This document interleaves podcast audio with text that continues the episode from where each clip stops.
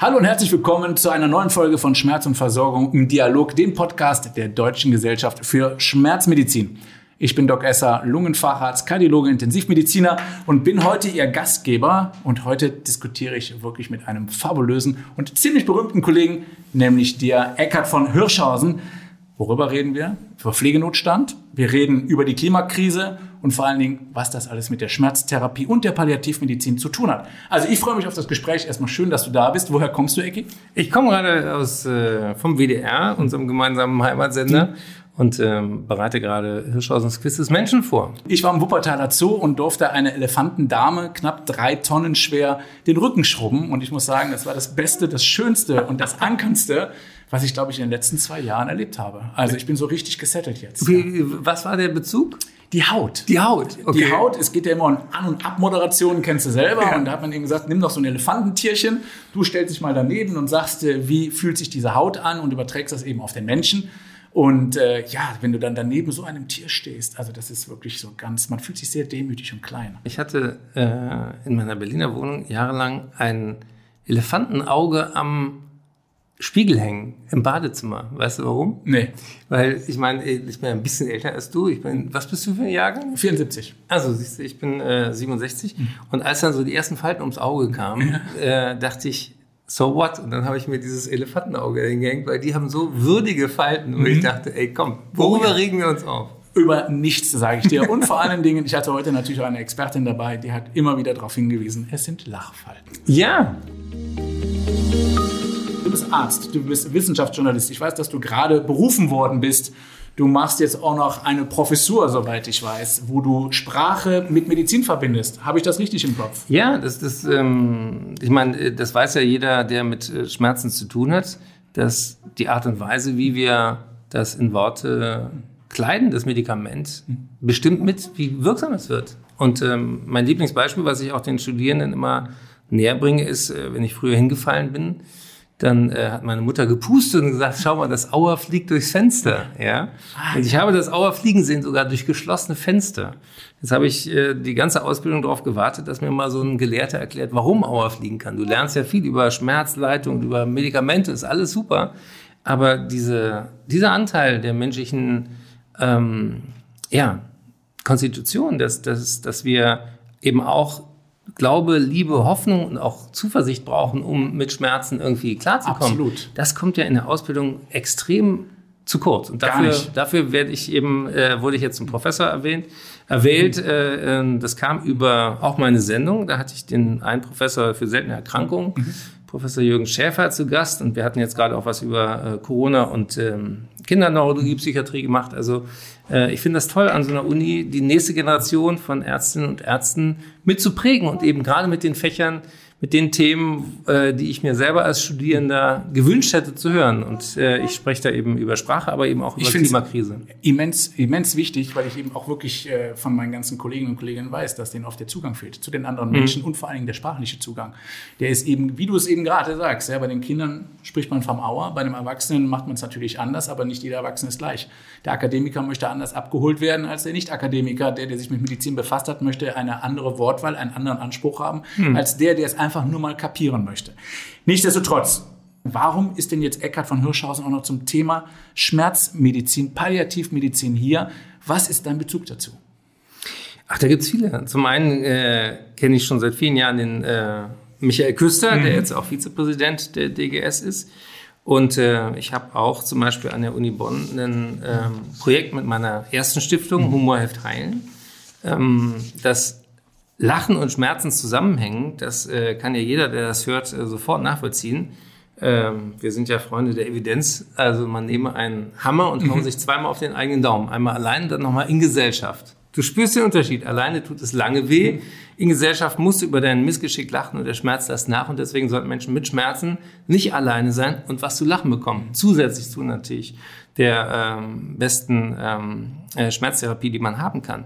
Und zusammen mit äh, Michael haben wir auch das Glückstagebuch für Schmerzpatientinnen äh, damals entwickelt und äh, eingesetzt. Also dieser psychosoziale und der positive psychologische Aspekte, das sind die Sachen, wo ich mich gut auskenne und wo ich daran erinnern kann, dass das auch Teil von einer guten professionellen Medizin ist. Weil sehen wir es mal andersrum, ähm, wenn wir das nicht bedienen und nicht auch professionell angehen, dann wandern die Patienten ab. Die gehen, die gehen zu allen möglichen Formen von Scharlatan und ähm, Halsbringer. Halsbringer, weil da äh, zugehört, berührt und eben versprochen wird. Wobei und, ich natürlich ähm, zugeben muss, ich nenne das ja immer die weiche Medizin, die mhm. Komplementärmedizin.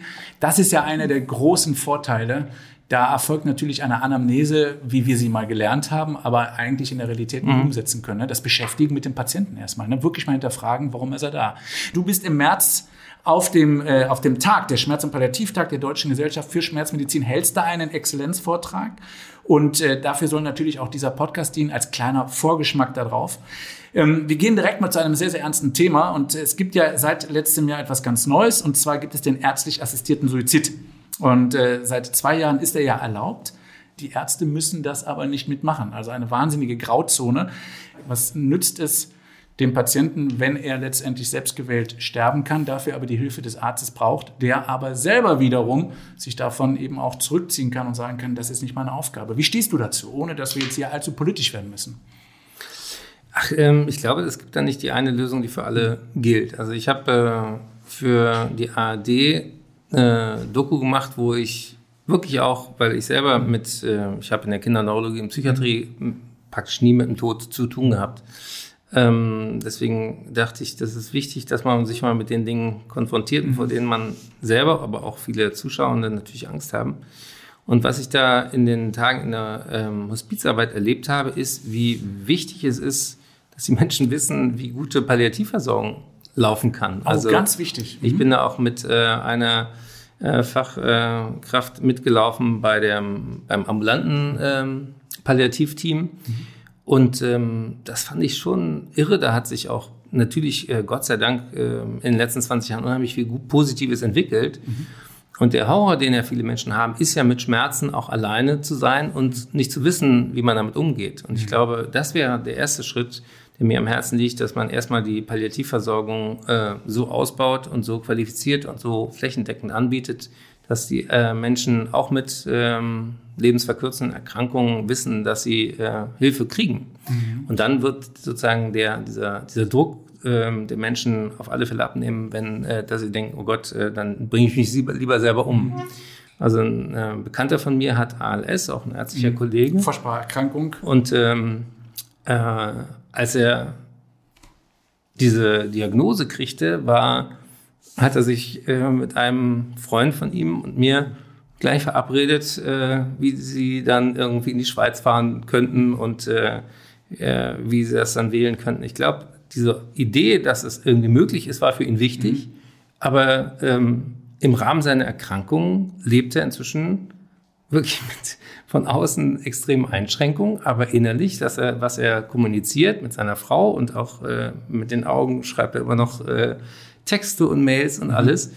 Ähm, der kommt gar nicht auf den Gedanken, dass er sterben will. Mhm. Also ähm, auf eine kuriose Art und Weise ist das für mich das, das Beispiel, wo ich am nächsten miterlebe, wie äh, er mit einer guten Versorgung, der kennt sich natürlich aus und seine, seine äh, Frau ist passenderweise auch äh, äh, Krankenschwester. Okay, das ist natürlich super. Ähm, äh, die waren gerade äh, gemeinsam im Urlaub.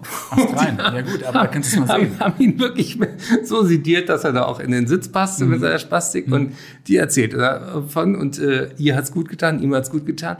Also da gibt es auch Möglichkeiten, äh, wo man erstmal überhaupt nicht dran denkt, wenn man so eine Diagnose kriegt, wo man erstmal nur den Tunnel sieht, oh Gott, ich werde sterben. Ich glaube, das ist ganz, ganz wichtig. Erstmal aufklären, dass keiner eigentlich mehr Schmerzen haben muss und eigentlich auch keiner allein sein sollte. Ich gebe dir völlig recht. Ich glaube, dann wird die, die Patientenpopulation, die dann immer noch das assistierte oder das begleitete Sterben haben möchten, doch extrem viel kleiner. Jetzt gibt es die aber natürlich auch, die einfach solche unmenschlichen Schmerzen täglich haben, weil dass sie einfach keine Lebensqualität mehr haben. Mein Onkel beispielsweise hat letztes Jahr genau diesen Weg gewählt. Ähm, er hatte Gott sei Dank ein Hausarzt, der auch gesagt hat, ich begleite ihn. Er hat eine Art des Sterbens gewählt, die nicht äh, letztendlich nach einem Giftcocktail das sofortige Ableben bedingt, sondern da ist es eben so, dass man ähm, sediert wird über einen gewissen Zeitraum. Dieser Zeitraum kann einige Stunden sein, der kann aber auch einige Tage letztendlich andauern. Das hängt eben davon ab, wie viel Kraft da noch da ist. und letztendlich ähm, ja, versterben die Patienten am Organversagen. Natürlich müssen da die Diagnosen ganz klar sein. Das heißt, Was hast du denn, Onkel? Ja, du wirst lachen. Der hatte letztendlich eine Kombination aus einer allerschwersten Darmentzündung, einer Colitis, die aber erst im höheren Alter diagnostiziert worden ist, die dann immer wieder aber letztendlich aufgeflackert ist, obwohl letztendlich nachher der ganze Darm entfernt worden ist. Und dann kamen viele andere Geschichten dazu, wie äh, schwerste Lungenentzündungen. Er konnte nachher nicht mehr schlucken. Er hat nichts mehr bei sich gehalten. Er hat jedes äh, Getränk erbrochen. Er konnte nichts mehr essen. Man musste ihm eine Magensonde legen. Also einfach solche Dinge, wo dann einfach, und dann kam nachher auch noch eine Krebserkrankung, eine Blutkrebserkrankung mhm. Und er hat dann irgendwann seinen Arzt gefragt, ich war einer seiner behandelnden Ärzte, aber irgendwann hat er seinen Hausarzt gefragt, was ist eigentlich noch meine Prognose? Also werde ich mich nochmal verbessern? Und daraufhin hat der Kollege sehr ehrlich gesagt, Sie werden sich nicht mehr verbessern. Sie können nur noch auf diesem Status bleiben. Und das war der Punkt, wo mein Onkel gesagt hat, wenn das der Stand der Dinge ist, dass ich mich unter solchen Qualen täglich durchs Leben schleppe, dann möchte ich es nicht mehr. Und daraufhin hat er dann zusammen mit dem Hausarzt diese Art des Sterbens gewählt. Und ich glaube, das war für ihn das Aller, Allerbeste. Aber du hättest es ja auch nicht gemacht, die Sedierung, oder? Nee, ich hätte definitiv nicht diese Spritzen geben können, aber äh, ich muss sagen, ich glaube, das war das Beste, vor allen Dingen für ihn, aber letztendlich auch für die Familie und für mich. Ne? Ja, wo du so persönliche Geschichten erzählst, äh, denke ich sofort an meine Tante, selber Radiologin. Mhm. Ähm, die hatte ähm, Pankreas-CA, wissen wir beide, oh. das ist äh, Furchtbar. Eine, eine der schlimmsten Diagnosen, die man haben kann. Und deswegen wusste sie auch genau, was, was sozusagen auf sie zukommt. Und die wurde bis zu ihrem letzten Tag in der Klinik mit Chemo mhm. behandelt, wo ich gar nicht wissen will, wie viel, wahrscheinlich in der Summe 100.000 Euro das gekostet hat, mhm. unser äh, System. Und äh, ich hatte so zwischendurch die Fantasie, wenn es eine Option gegeben hätte, drei Monate vorher zu sagen, wir zahlen Ihnen zehn Prozent davon aus, machen sich ein schönes, schöne Woche. Fahren Sie einmal Fahren Sie einmal in, in ja. Paris, ja. baden Sie in Champagner. Das hätte für Sie wirklich mehr Lebensqualität bedeutet. Und da äh, gab es eben nie dieses Gespräch, was mhm. bei deinem Onkel ja offenbar stattgefunden hat, nämlich zu sagen, welche äh, Optionen gibt es, welche ja. Perspektive gibt es, um dann zu sagen, was ist denn das, was die Menschen wirklich wollen. Mhm. Und da erlebe ich unser Gesundheitssystem und ich engagiere mich ja sehr auch für Shared mhm. Decision Making, für gemeinsame Entscheidungsfindung, als extrem übergriffig, dass dann viele Dinge getan werden, ob die der Patient will, ob die sinnvoll sind. Was die kosten, spielt mhm. da überhaupt keine Rolle. Mhm. Und dafür, denke ich, äh, sollten wir viel sensibler sein, mit, äh, mit der Diskussion, was wollen die Menschen und äh, was brauchen sie. Und bei dem Projekt auf der Palliativstation in Bonn, was wir da mit Professor Lukas Radbruch auch äh, psychologisch evaluieren, gibt es eine ganz äh, interessante Untersuchung, was die Leute am Ende ihres Lebens für wichtig erachten. Mhm. Und da kommt keine Schmerzen haben, ich möchte mhm. äh, genau, keine, anderen, auch, keine ja. anderen zur Last fallen. Aber unter den Top Ten kommt, ich möchte meinen Humor nicht verlieren. Mhm. Ja, das heißt also äh, Humor auch als ein Zeichen von psychologischer Reife, von Resilienz, von auch Souveränität mhm. im Umgang mit der Situation. Das sind Sachen, die, äh, die spielen in der klinischen Versorgung auch überhaupt keine Rolle. Ja, weißt du, woran das liegt? Es liegt daran, dass wir Ärzte, Ärztinnen oft einfach nicht die Eier haben. Ich sage es mal ganz drastisch. Oder die Eierstöcke, um zu gendern. Den, um zu gendern, äh, um dem Patienten, der Patientin wirklich zu sagen, hören Sie mal, an dieser Stelle macht es keinen Sinn ja. mehr. Hören Sie an dieser Stelle auf und machen Sie sich eine schöne Zeit. Ja, ja weil es erfordert unheimlich viel Mut, weil du übernimmst ja plötzlich die Verantwortung noch mehr als bis dato. Du kannst dich wunderbar hinter Therapien verstecken, zitierst du sieben Studien, dass dann aber letztendlich bei keiner der Studie eine Lebenserwartung länger war als zwei Monate, musst du ja gar nicht erwähnen, sondern du sagst ja, damit verlängern sie ihr Leben ja. und darauf springt natürlich aber um dann Preis, ja. um welchen Preis. Und wie viel, du bist ja voll im Thema, wie viele schmerztherapeutisch Versierte gibt es denn im Moment in Deutschland, ambulant? Also soweit ich weiß, ungefähr eine Zahl zwischen 1000 und 1500. Mhm. Also viel zu wenig, wenn du überlegst, wir haben Millionen von Schmerzpatienten. Ja. Also das ist ja ein Tropfen auf den heißen Stein. Und jetzt wieder Michael, unser gemeinsamer Freund, der hat da ja ein wirkliches Anliegen. Und äh, auch der Präsident, der Johannes Hollemann, hat ein Anliegen. Ich spiele es einfach mal kurz vor. Ist der Schmerzmediziner ein Facharzt? Nein, der Schmerzmediziner ist kein Facharzt. Eigentlich sollte der Schmerz in, der, äh, in dem Anspruch einer Therapie Teil jedes Studiums sein. Ich möchte auch sagen, Teil jeder Facharztausbildung. Es ist ja doch erstaunlich und ich, ich wundere mich bis heute darüber, dass wir in der Gynäkologie oder in der Urologie oder in welchem Fach auch immer und in der Pulmonologie sicherlich auch Patienten begegnen, die Schmerzen haben oder die auch Palliativpatienten werden und die auch eines Tages sterben werden an ihrer Grunderkrankung. aber die Vorbereitung auf diese Situation in den einzelnen Fachdisziplinen nicht erfolgt. Genau, das ist ja ein Anliegen von Michael Küster, von Dr. Johannes Horlemann, dass die einfach mal sagen, wir haben viel zu wenig Schmerzmediziner und die brauchen vor allen Dingen einen fachärztlichen Standard. Ja, also wir haben so viele Fachärzte, das ist ja wirklich ein Witz, was wir überall an Fachärzten haben, aber genau an dieser Stelle, wo der Versorgungsbereich so schlecht abgedeckt ist, also knapp 1000, 1300, 1400 Schmerzmediziner im niedergelassenen Bereich, Millionen von Schmerzpatienten, du hast es gerade schon mehrfach ja, schön in Worte gefasst, wie wichtig es ist, dass die Bevölkerung einfach mal versteht, was Palliativ- und Schmerzmedizin alles kann. Und wir bekommen den Facharzt nicht durch. Also, wie siehst du das? Was ist deine Haltung dazu?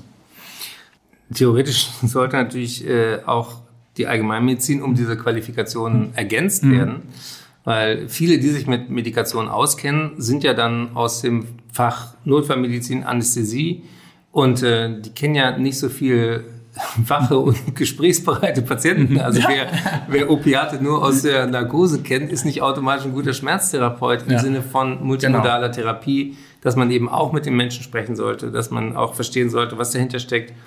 Und ähm, da bin ich ähm, auch sehr äh, daran interessiert, weil wir auch in meinen Jahrgängen nicht, älter, äh, nicht jünger werden.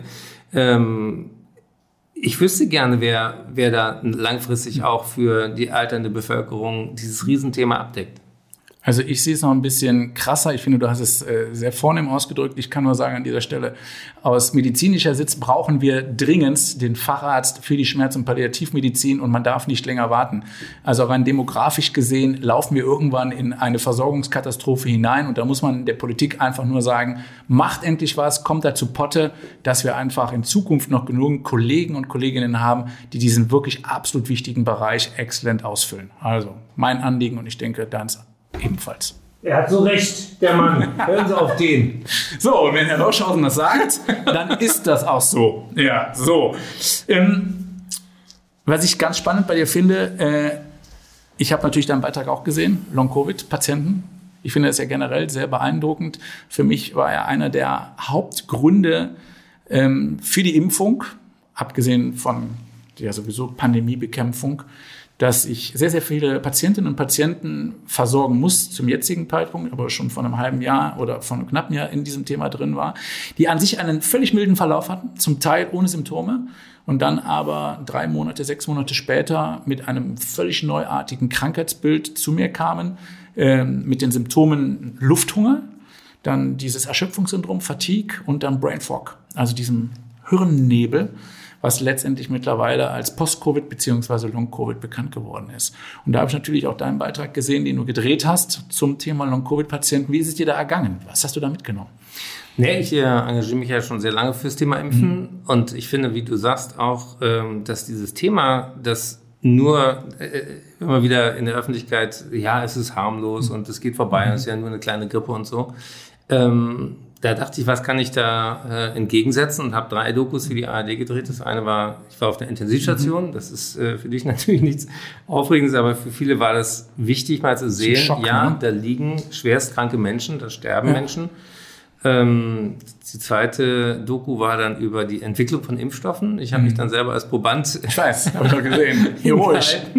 Proband Nummer 20 wurde leider, äh, zum einen war ich in der Placebo-Gruppe, zum zweiten kam aus diesem Impfstoff äh, auch nichts äh, äh, in die äh, Versorgung. Aber so ist es ja in der Forschung. Ich wollte einfach mal zeigen, äh, wie, wie viel Aufwand dahinter steckt, um äh, auch diesen äh, Schwurblern den, den Boden zu entziehen. Aha, wir wissen das noch nicht genug und äh, mhm. wird gefuscht und so. Nee, äh, es gibt keine Impfstoffe, die äh, so gut untersucht sind und äh, deswegen verzweifle ich schon. Ähm, da waren wir auch mal bei äh, in deinem Podcast an dem mhm. Thema wie kriegen wir sagen auch eine andere Kommunikationsstrategie hin, dass das A verstanden wird, dass es eben nicht auf die leichte Schulter zu nehmen ist. Und da kamen wir dann bei der dritten Doku, bei der Long-Covid-Reha-Klinik ähm, auch sehr schnell in Kontakt mit den Grenzen unseres Gesundheitswesens. Ja. Also ähm, dieser Vielfalt von Symptomen führt natürlich ganz schnell dazu, dass die Leute nicht ernst genommen werden. Und das mhm. ist ja auch was, was, was viele andere mhm. äh, Patientengruppen, inklusive Chronic Fatigue oder auch chronische Schmerzen oder mhm. Fibromyalgie, die, die werden ja auch ganz schnell sozusagen, entweder sind sie nur depressiv oder psychosomatisch oder ähm, man wird schnell in die Irrenecke abgestellt. Ja. Ne? Und ähm, da fand ich es eben besonders erschütternd zu erleben, dass dort in der Klinik ganz, ganz viele aus den Gesundheitsberufen waren, mhm. was ja auch, wenn man mal drüber nachdenkt, auch gar nicht anders zu erwarten ist. Das heißt, viele hatten sich in der Ausübung ihres Berufes angesteckt. Mhm. Das waren äh, Pflegefachkräfte, mhm. die ohne Schutzkleidung, wir hatten am Anfang keine mhm. Masken, oh ja, wir hatten kein, keine Impfung, wir hatten keine, keine äh, Hygienekonzepte und die haben sich da in der ersten Welle ähm, angesteckt und die sind zum Teil bis heute nicht mehr auf den Beinen. Ja, also ich habe eine Physiotherapeutin erlebt, die fährt in einem Rollstuhl mhm. und die, äh, die will nichts sehnlicher als wieder in, zu Kräften kommen. Mhm. Und äh, dass die dann auch noch abgestimmt werden als Simulanten und die wollen dann nur nicht arbeiten, das, das ist ein, ein doppelter Durchstoß. Und deswegen habe ich diesen Film gemacht und wir werden jetzt wahrscheinlich auch noch eine zweite Doku zu Long Covid machen, weil das ist so ein typisches Beispiel für äh, ja, äh, da tritt ein neues Krankheitsbild auf mhm. und erstmal ist so keiner so richtig dafür zuständig. Ja, ja ist doch schwierig. Ne? Ähm, die fallen durch die Raster, ähm, die Reha-Kliniken sind dafür nicht ausgestattet mhm. und äh, eine, eine 25-Jährige dann mit äh, in, in eine Gruppe von 60-jährigen COPD-Patienten zu tun, macht ja auch keinen Sinn. Ja, ich, da hatten wir ja gerade eben drüber gesprochen. Also ich betreue ja wirklich viele, viele Frauen, muss mhm. man sagen. Es sind ja deutlich mehr Frauen betroffen als Männer. Und ich freue mich natürlich erstmal, dass es viele Forschungsgruppen gibt, die zumindest dir eine grobe Vorstellung gibt, was da passieren mhm. könnte. Ne? Das könnte ja die Viruspersistenz sein. Das könnte sein, dass das Virus ein weiter im Körper befindliches Virus wie äh, im EBV oder sonst was stimuliert, dass es wieder in einen Angriff übergeht. Ähm, es gibt die Theorie, dass sich äh, unser Blutplasma oder unsere Blutplättchen verändern, dass mhm. die Erythrozyten an Form verlieren, nicht mehr so viel Sauerstoff transportieren können, was ja diesen Lufthunger erklären könnte. Mikroembolien, all sowas. Äh, es gibt interstitielle Lungenerkrankungen bei den Schwerstkranken, die runtergekommen sind nach Beatmung. Das kennen wir natürlich auch schon von anderen Erkrankungen wie bei der Influenza, aber eben nicht in diesem Wumms. Und natürlich auch ähm, ja, Herzmuskelerkrankungen, die äh, dadurch gekommen sind, dass sich eben auch das Virus da breit gemacht hat. Kennt man ja jetzt mittlerweile alles, nur keiner hat noch so richtig den Handpack, was ist denn jetzt eigentlich führend? Also, was kann ich denn jetzt tatsächlich dem Patienten tun? Und da hatte ich wirklich diese super junge Patientin, die, also stell dir vor, eine junge Frau, die sportlich war, die stand so mitten im Leben drin, die hat einen milden Verlauf gehabt und hat dann aber in einer schwersten Ausprägung eben äh, äh, Post-Covid bekommen und ist in die Rehabilitation gegangen. Das war eine Lungenrehabilitation und die hat gesagt, sie konnte einfach nicht mithalten. Von der Lunge her war es okay, aber das Fatigue, dieses mhm. Chronic Fatigue hat sie am nächsten Tag ans Bett gefesselt. Ja, und das hat sie so angekotzt, dass sie, wie du es gerade gesagt hast, 60, 70-jährigen COPD-Patienten hinterhergerannt ist und einfach nicht auf der Höhe war. Und da sehe ich wirklich ein großes Problem, dass wir äh, einen völlig neuen Behandlungsansatz brauchen, den nämlich diese Kombination aus Lungen und kardialem Training plus aber dennoch das richtige Abholen, damit die Leute nicht in die Erschöpfung fallen, dieses Pacing, wie es sich nennt das ist ganz, ganz wichtig, aber das musst du erstmal in einer Reha-Klinik, in einem Arzt, in einer Ärztin verankern. Ne? Ja, und auch mit der Schmerzmedizin gibt es natürlich Über Überlappungen, weil die Menschen, die dann in der Inaktivität sind, mhm. dann auch wieder Muskelschmerzen kriegen oder ja. alles Mögliche sonst. Also die Dinge hängen eng zusammen und äh, deswegen finde ich einerseits die Forderung, äh, die wir hier gerade diskutieren, mit dem Facharzt äh, zentral. Auf der anderen Seite müssen das natürlich auch Menschen sein, die wirklich äh, die Bandbreite auch der Medizin kennengelernt haben. Absolut. Also das ist auch aus meiner Sicht, äh, wird das ein kommendes großes Problem werden, auch die große Anzahl der Patientinnen und Patienten zu versorgen. Da bin ich mal sehr gespannt, wie wir uns da aus ja, dieser Situation Pflege rausholen. Schweigen. Pflege, Pflegenotstand. du bist da auch seit Jahren drin involviert, äh, machst dich da auch mal sehr stark für. Was kann man da ändern? Ach, ähm, also ich bin da hilflos. Ja, ich bin da ähm, hilflos. Aber ich, äh, das Absurde ist ja, dass wir theoretisch ja genug äh, Pflegefachkräfte in Deutschland ausbilden, mhm. aber die dann so, so schlecht behandeln, dass sie lieber in anderen Ländern arbeiten. Also ich habe ja in der Schweiz äh, Teil meiner äh, äh, Ausbildung gehabt und da laufen die alle rum, mhm. weil sie da anständig bezahlt werden. Sie haben richtige Arbeitszeiten. Man kann das mit der Familie äh, kombinieren. Und äh, in Norwegen oder äh, selbst in England. Also diese, ähm, ich glaube, ein, ein ganz wichtiger Punkt und da sind die Schmerztherapeuten, glaube ich, auch schon dran. Wenn wir immer von multimodal reden, heißt es ja auch interprofessionell. Das heißt also, wir brauchen ein Verständnis, dass Medizin Teamarbeit ist mhm. und nicht äh, dieses Bild vom vom Doktor, der irgendwie mit seinem Köfferchen wie vor 100 Jahren Mhm. irgendwie rausgerufen wird und alles selber kann. Das ist Quatsch. Das ist in, in heute. ist vorbei. Ja, und ähm, das wird aber immer noch irgendwie so hochgehalten. Und ähm, die Zukunft der Medizin ist weiblich, die ist kommunikativ, die ist patientenorientiert, die ist aber vor allen Dingen auch äh, teamorientiert. Und die Ausbildung dahin schleppt sich ein bisschen an der einfachen Tatsache zum Beispiel, dass es bis heute viel zu wenig Veranstaltungen gibt, wo du mit anderen äh, Gesundheitsberufen gemeinsam unterrichtet wirst. Gibt's ja gar nicht. Also gibt es praktisch gar nicht, obwohl das seit, seit Urmelzeiten gefordert wird. Ja, es passiert einfach so wenig. Und dadurch ähm, fehlen, äh, fehlt in der Pflege, wir hatten bei äh, äh, der ersten Welle dieses Klatschen auf dem Balkon, das war ja schon umstritten genug. Aber ähm, wir, äh, wir gehen da sozusagen sehenden Auges auf ein gesellschaftliches Dilemma hin, dass, dass immer weniger da in dem Beruf arbeiten und du und ich und alle, die das hören, wissen, äh, in meinen ersten Nachtdiensten war nicht die Frage, wer ist im Hintergrund äh, Oberarzt, sondern Nee. wer ist von der Pflege da? Oh ja. Ja, und, und äh, Die zieht äh, einen nämlich durch. das versuche ich in meiner äh, Professur da in Marburg auch wirklich, äh, ähm, habe da auch so eine kleine YouTube-Serie zu gemacht, äh, zwölf Wünsche für die Ärztinnen und Ärzte von morgen. Habe gesagt, pflegt die Pflege. Ihr werdet brutal davon abhängen, äh, dass egal wie schlau ihr seid, ohne ein Team äh, könnt ihr nichts. Ist auch so. Ja, Also das ist auf jeden Fall so. Teamarbeit, sage ich meinen Assistentinnen und Assistenten auch immer. Also haltet euch gut mit der Pflege. Die rettet euch nämlich den Arsch auf intensiv in den ersten Nächten, auch in den ersten Tagen. Was hältst du von der Theorie, dass es äh, die äh, einige Politiker sagen, aber auch viele Ärzte, die einfach sagen, okay, wir haben einfach eine zu hohe Anzahl an Krankenhäusern, an vor allen Dingen nur Basisversorgern. Die Anzahl der Pflege ist ähnlich, wenn man es hochrechnet auf die Personenzahl zu versorgender Mitbürger und Bürgerinnen, wie in Skandinavien. Also eigentlich das Gleiche. Die Skandinavier scheinen aber weniger Probleme zu haben, weil eben sich dort alles zentriert. Die haben ja ein anderes Gesundheitssystem, ein anderes Modell. So viele Krankenhäuser wie hier gibt es nicht. Die Fachärzte findest du eigentlich nur in Kliniken. Hast du das Gefühl, wir haben hier eine Überversorgung an Kliniken, die eigentlich dann aber auch gar nicht so spezialisiert sind, dass sie einem Erkrankten wirklich weiterhelfen können? Da, ist auf alle Fälle was, dran. Dass wir also, ähm, das ist ja auch ein, äh, früher ging es darum, dass du schnell in einem Krankenhaus in der Nähe bist. Heute könnten wir viele Patienten besser qualitativ behandeln, wenn sie dafür nochmal 50 Kilometer extra fahren. Und wir brauchen nicht in jedem äh, kleinen Ort ein Krankenhaus, wo auch viel Unsinn passiert. Machen wir uns nichts vor.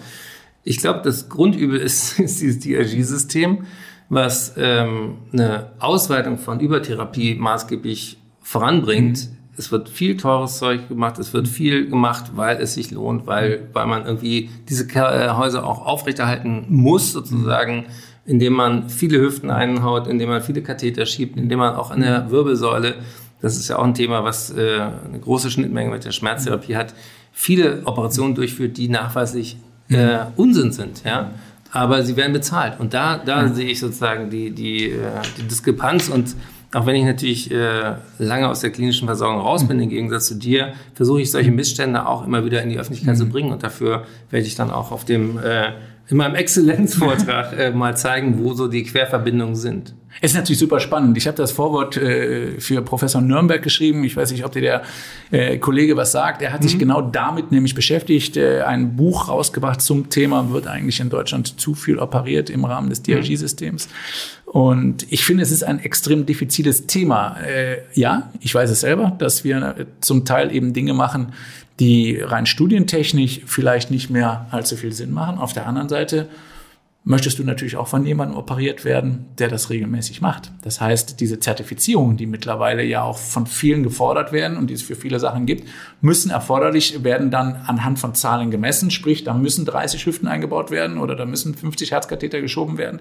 Also ich glaube, da den Mittelweg zu finden. Das heißt, du hast einen Arzt, der das auch wirklich regelmäßig macht und der haut nicht die Hüfte einmal im Monat rein. Das wäre nämlich mein Horror. Ja aber eben auch nicht in die Überoperation reingeht oder in die Überversorgung, ist halte ich das auch für ein ganz, ganz wichtiges zukünftiges Thema, was auf jeden Fall aber auch sehr differenziert betrachtet werden muss. Aber wo wir über Themen der Zukunft sprechen, äh, möchte ich ja gerne noch kurz erklären, äh, warum ich seit drei Jahren äh, die Stiftung Gesunde Erde, gesunde Menschen gegründet da wäre ich jetzt habe. drauf gekommen, Ecki. Warum? Und ähm, das ist eigentlich mein großes Herzensanliegen. Und da denke ich auch, ähm, kommt man gar nicht vorbei, egal welche Fachdisziplin, sich damit zu beschäftigen. Warum?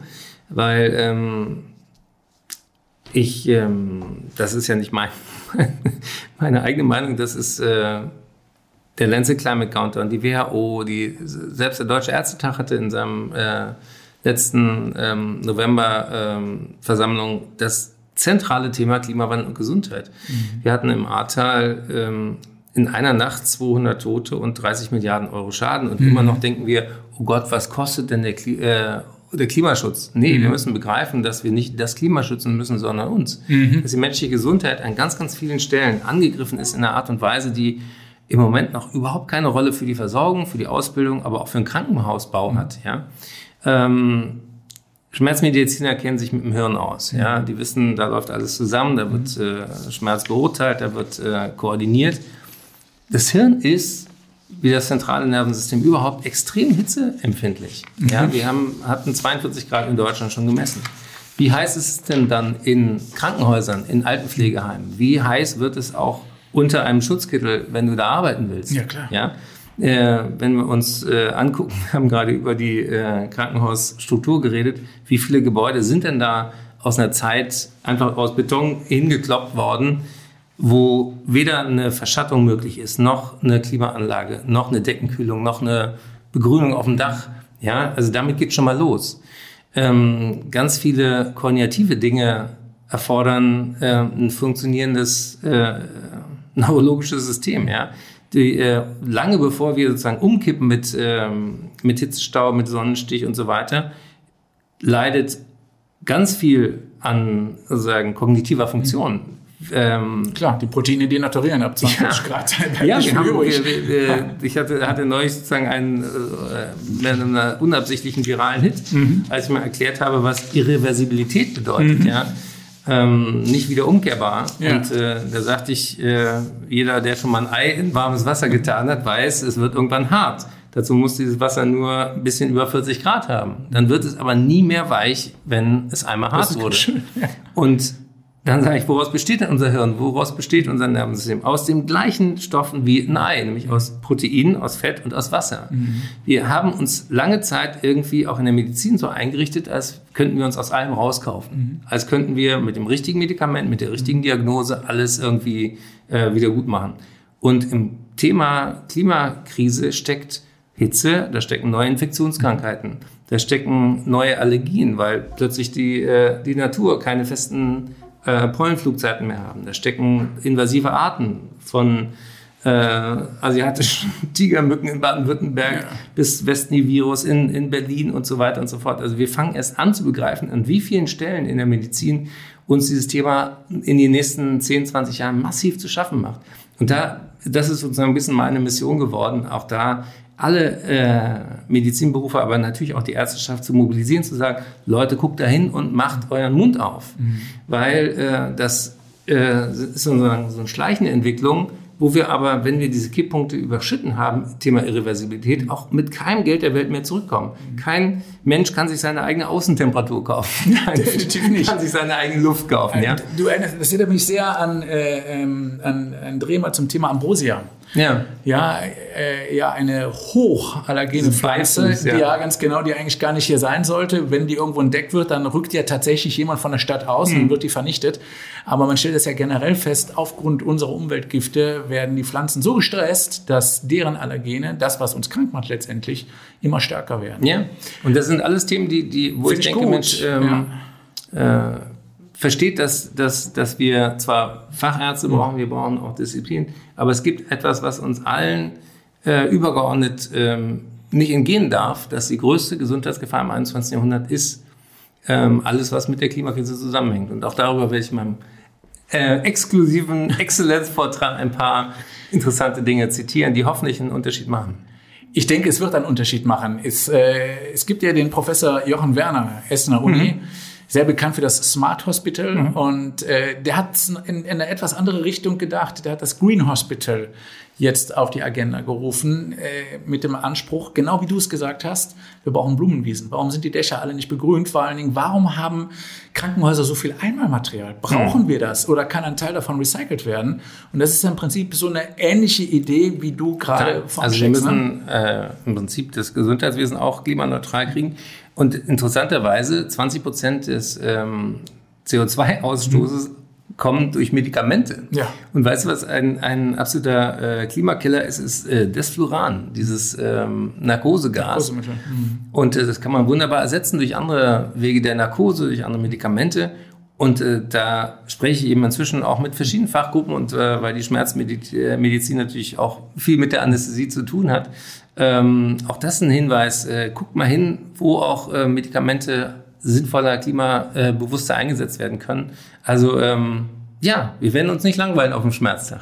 Das denke ich auch. Ich darf also nochmal hier sagen, der Schmerztag ist am 22. bis 26. März Herr Eckert von Hirschhausen wird da einen Exzellenzvortrag halten. Ich freue mich schon drauf. Ich werde dem nämlich dann auch beiwohnen und bin auch sehr, sehr gespannt, was du uns berichtet. Ich hoffe, das hat euch hier gefallen. Es war ein Teaser für den Schmerztag. Seid auf jeden Fall dann dabei. Ich darf mich ganz, ganz herzlich bei dir erstmal bedanken. Schön, Na, dass du dabei warst. Eine Ehre. Ja, für mich ebenfalls. Also, das war der siebte Podcast zum Thema Schmerz und Versorgung im Dialog, ein Podcast der Deutschen Gesellschaft für Schmerzmedizin. Heute mit Dr. Eckert von Hirschhausen. Vielen Dank. Danke. So, ihr Lieben, das war's für heute und am letzten Donnerstag im März gibt es natürlich eine neue Folge von Schmerz und Versorgung im Dialog. Abonniert uns am besten, damit ihr nichts verpasst. Übrigens, diesen Podcast gibt es sogar als Video. Schaut doch mal auf der DGS-Webseite oder auf dem DGS YouTube-Kanal. Da könnt ihr dann meine Gäste und mich nicht nur hören, sondern eben auch sehen für den oder für die, die es eben mag. Übrigens, in der nächsten Folge ein spannendes Thema. Da geht es nämlich um Cannabis, um die Verschreibung bei chronischen, bei akuten und bei schlimmen Schmerzen. Das dürft ihr auf jeden Fall nicht verpassen. Und wir freuen uns nach wie vor über alle Arten der Anregungen oder auch Kritiken. Deswegen haben wir auch extra eine WhatsApp-Nummer eingerichtet. Ihr erreicht uns unter 0151 281 02635. Da könnt ihr uns eine Textnachricht hinterlassen, ihr könnt aber auch eine Sprachnachricht oder sogar eine Videobotschaft hinterlassen. Wer es etwas ja, oldschooler mag, der schickt einfach mal eine E-Mail an info-podcast.dgschmerzmedizin.de und natürlich nehmen wir auch noch auf allen digitalen Formaten wie LinkedIn, Twitter, Facebook und YouTube eure Fragen entgegen. Wir freuen uns auf einen regen Austausch natürlich mit euch. Ich bin wirklich sehr, sehr gespannt. Und ansonsten kann ich nur sagen, bleibt gesund, schmerzfrei und vor allen Dingen mir gewogen. Euer Doc Esser. Tschüss.